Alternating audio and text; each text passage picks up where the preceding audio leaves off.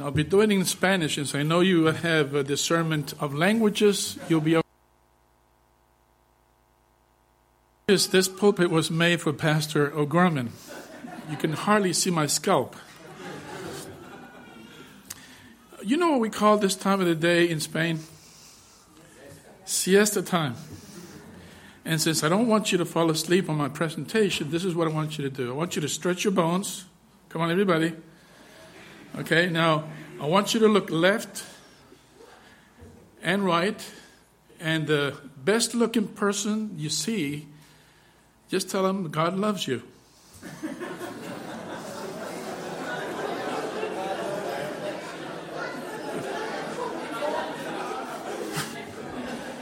okay, I haven't, haven't finished yet. Now, the worst looking, the ugliest person you see next to you, you tell him, God loves you too.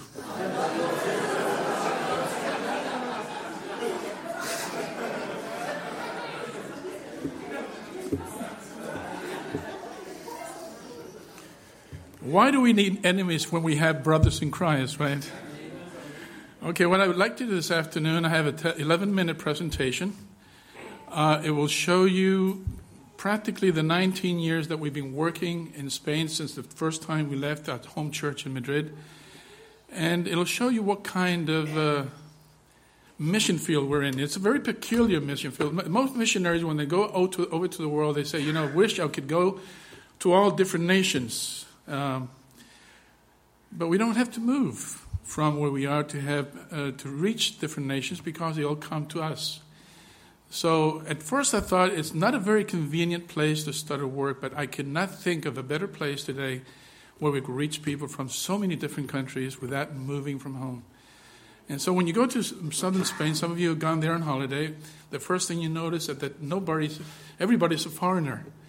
Uh, it's very difficult to feel um, a foreigner there because everybody's from everywhere, which gives us a tremendous opportunity, like I said before, to be able to reach people. Since we know Spanish and English, English is such a common uh, language in many countries, and Spanish is also, we can reach thousands with the gospel. So when you get to see what we have here, you will see some people at the end of the presentation who have come to Christ from different countries. But there's people you won't be able to see in the presentation who are now in different countries because of that little work in Andalusia. So it's given us a tremendous opportunity to reach so many people. The Lord has given it, given them to us for just a short time, but then when they were discipled, they moved away. It's very hard for us. It's heartbreaking when you see people having to leave, but we know the Lord has a plan for them too. So I hope you enjoy the presentation. Then I'd like to share a thought from the Bible to finish it off. Okay?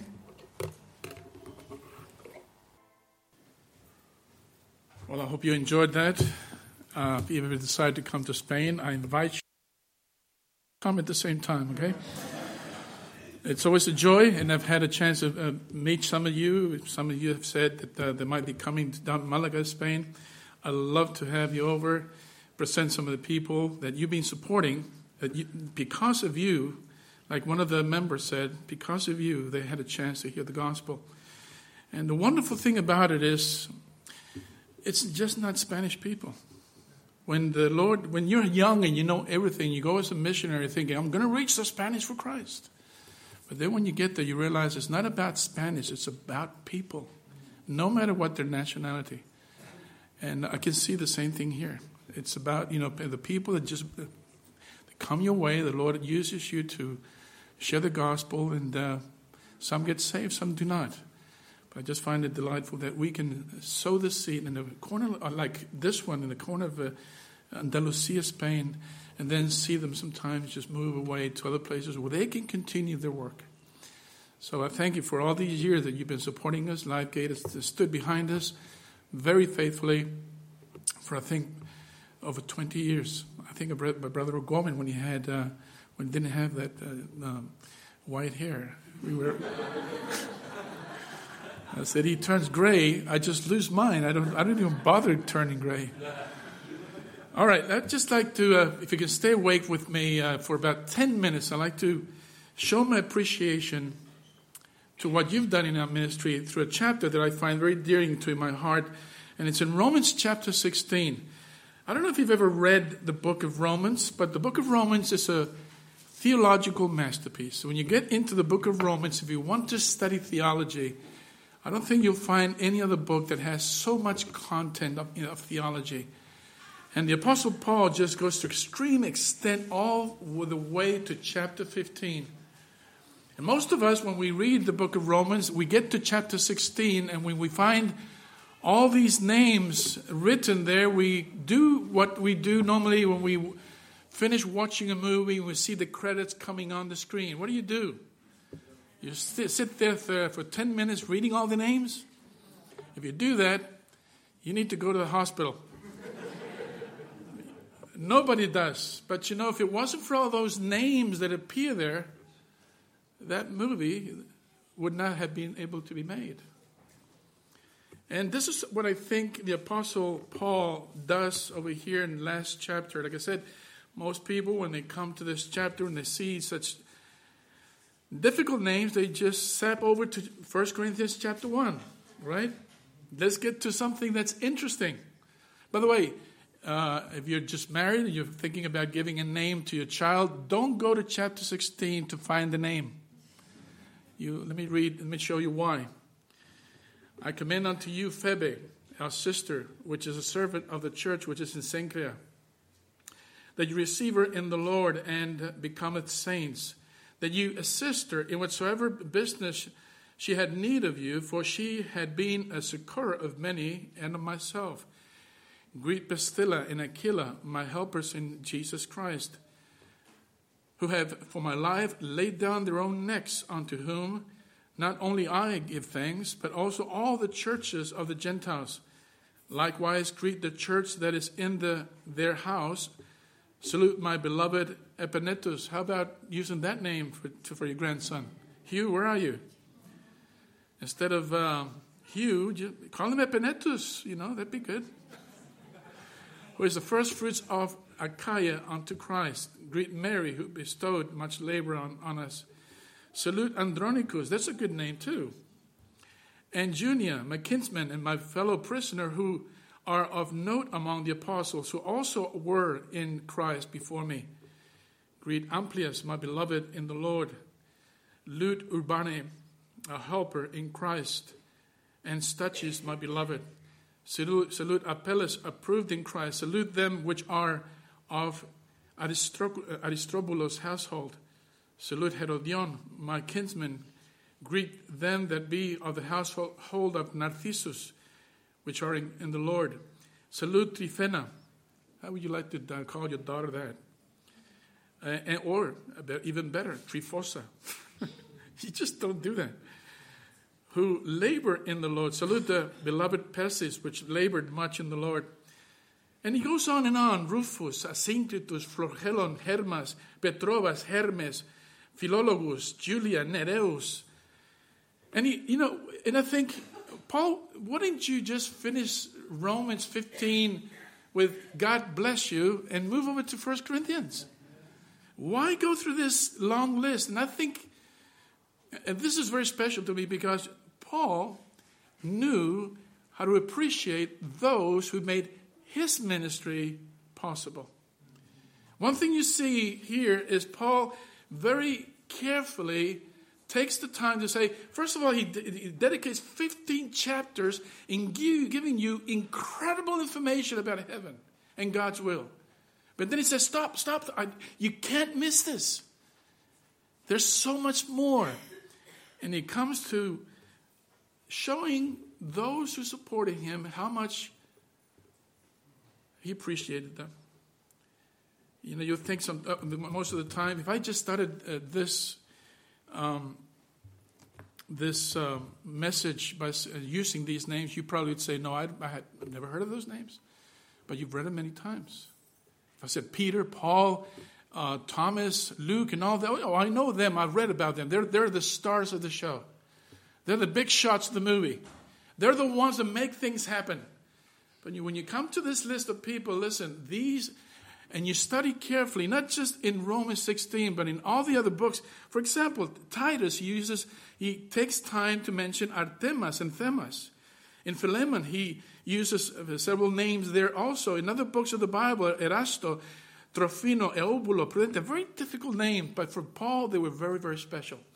And another thing you see right uh, uh, along these names is bestowed much labor on us, succor of many and of myself, my helpers in Christ, who risk their necks for our sakes. You know, when we think of Paul, we say, what a great missionary, probably the best missionary ever lived. But when you study about these little names, don't go, don't just sap away to another book, because these people were very important. And I could spend uh, 30 minutes just giving you detail after detail. Who uh, housed, who gave lodging to the Apostle Paul? You read about Gaius? Gaius was probably not a, a tremendous preacher, didn't go out to the mission field, but he had a big house. And they said, Paul, you're staying with me today. If it wasn't for Gaius, I'm sure Paul would have slept in the cold. Where did uh, Paul start the churches? He needed a place to meet. Well, he found uh, Priscilla and Aquila. You only see their names a couple of times. You see names like, for example, who wrote the book of Romans? Anybody knows? Come on. You say, no, it wasn't Paul. I want to give you a surprise. Look with me at chapter 16, verse 22. I, Tertius, who wrote this epistle. What do you know? Of course, it was Paul that dictated the epistle. But if it wasn't for somebody like Tertius to say, hey, I'm a good pen, I can be there for you, Paul. If it wasn't for Tertius, I wonder what would have happened to the book of Romans. What I'm trying to say is simply this. There are many people in, when you talk about missions, it's not just about the missionaries that go over to a different country. It's really about you. The other side of the coin is you. You make it possible. Of course, somebody has to go to Spain. Somebody has to go to Ireland. Somebody has to go to all these countries. But if it wasn't for some supporters, those names at the end of the list would just go by real fast. You know what? One day, God's going to say, oh, don't go too fast. Tertius, come over here. Uh, come over here. You were important in, in Paul's life. Do you think that Paul ever got discouraged? No, he's the super missionary, right? He's the kind of guy that said, I can do all things in Christ that strengthens me. But you find in the several epistles, he mentions um, uh, two names. He mentions, and he says, They comforted my soul, they gave me encouragement. Imagine being used of God to give encouragement to somebody like Paul. Maybe at the end of the day, he was just uh, worn out, just maybe even felt like throwing the towel. Have you ever felt like that, Pastor? Pastor O'Gorman is a super missionary too. He never gives up. Have you ever felt like giving up? You know, we were talking the other day, soul to soul, and said, you know, some people think that missionaries or pastors, they're superhumans. But they're not.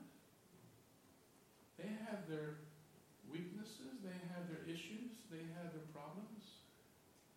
They, of course, they've received encouragement from from the Lord, from the scriptures. They try to hang on to that. But you know, it's those people that sometimes I found encouragement in Hugh. Every time I come to this church, Hugh gives me this hug. I'm a hugger. And Hugh is a hugger. And boy, does he hug. He gives Irish hugs. when Hugh hugs you, you wonder if you're going to get out of it alive. Uh, but I love it because, you know, it's such a refreshing experience. Okay, I'm going to be short here. I just want to say this to you.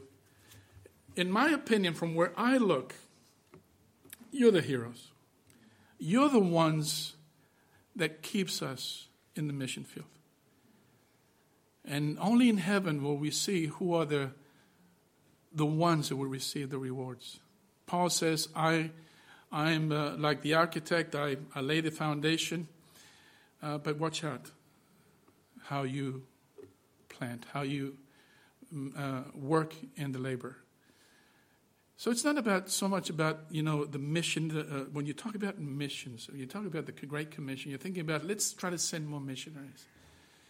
But I hope you find yourself involved in this too. If you haven't been involved in giving and praying, in uh, encouraging missionaries, I tell you those missionaries need it. Because there are times where they feel like they want to throw the towel and just say, you know what, let somebody else do it. They are human too. And Paul was able to spend some time saying, Let me show you where I find my comfort. Yes, I find it in Christ, but the body of Christ, those believers that stand behind me every day, they keep me going. So when you study the life of Paul, you know, you see him as that super missionary that could do anything. Wherever he went, he established a church. But behind this missionary were all these people giving him support. So what, when you see those other people, those other names at the end of the film, if you allow me to put it that way, you realize that Paul shrinks and the work really takes the perspective it should have. So it's not about the superstars. It's about all those individuals who make that possible. I want to thank you for making our ministry possible, Pastor.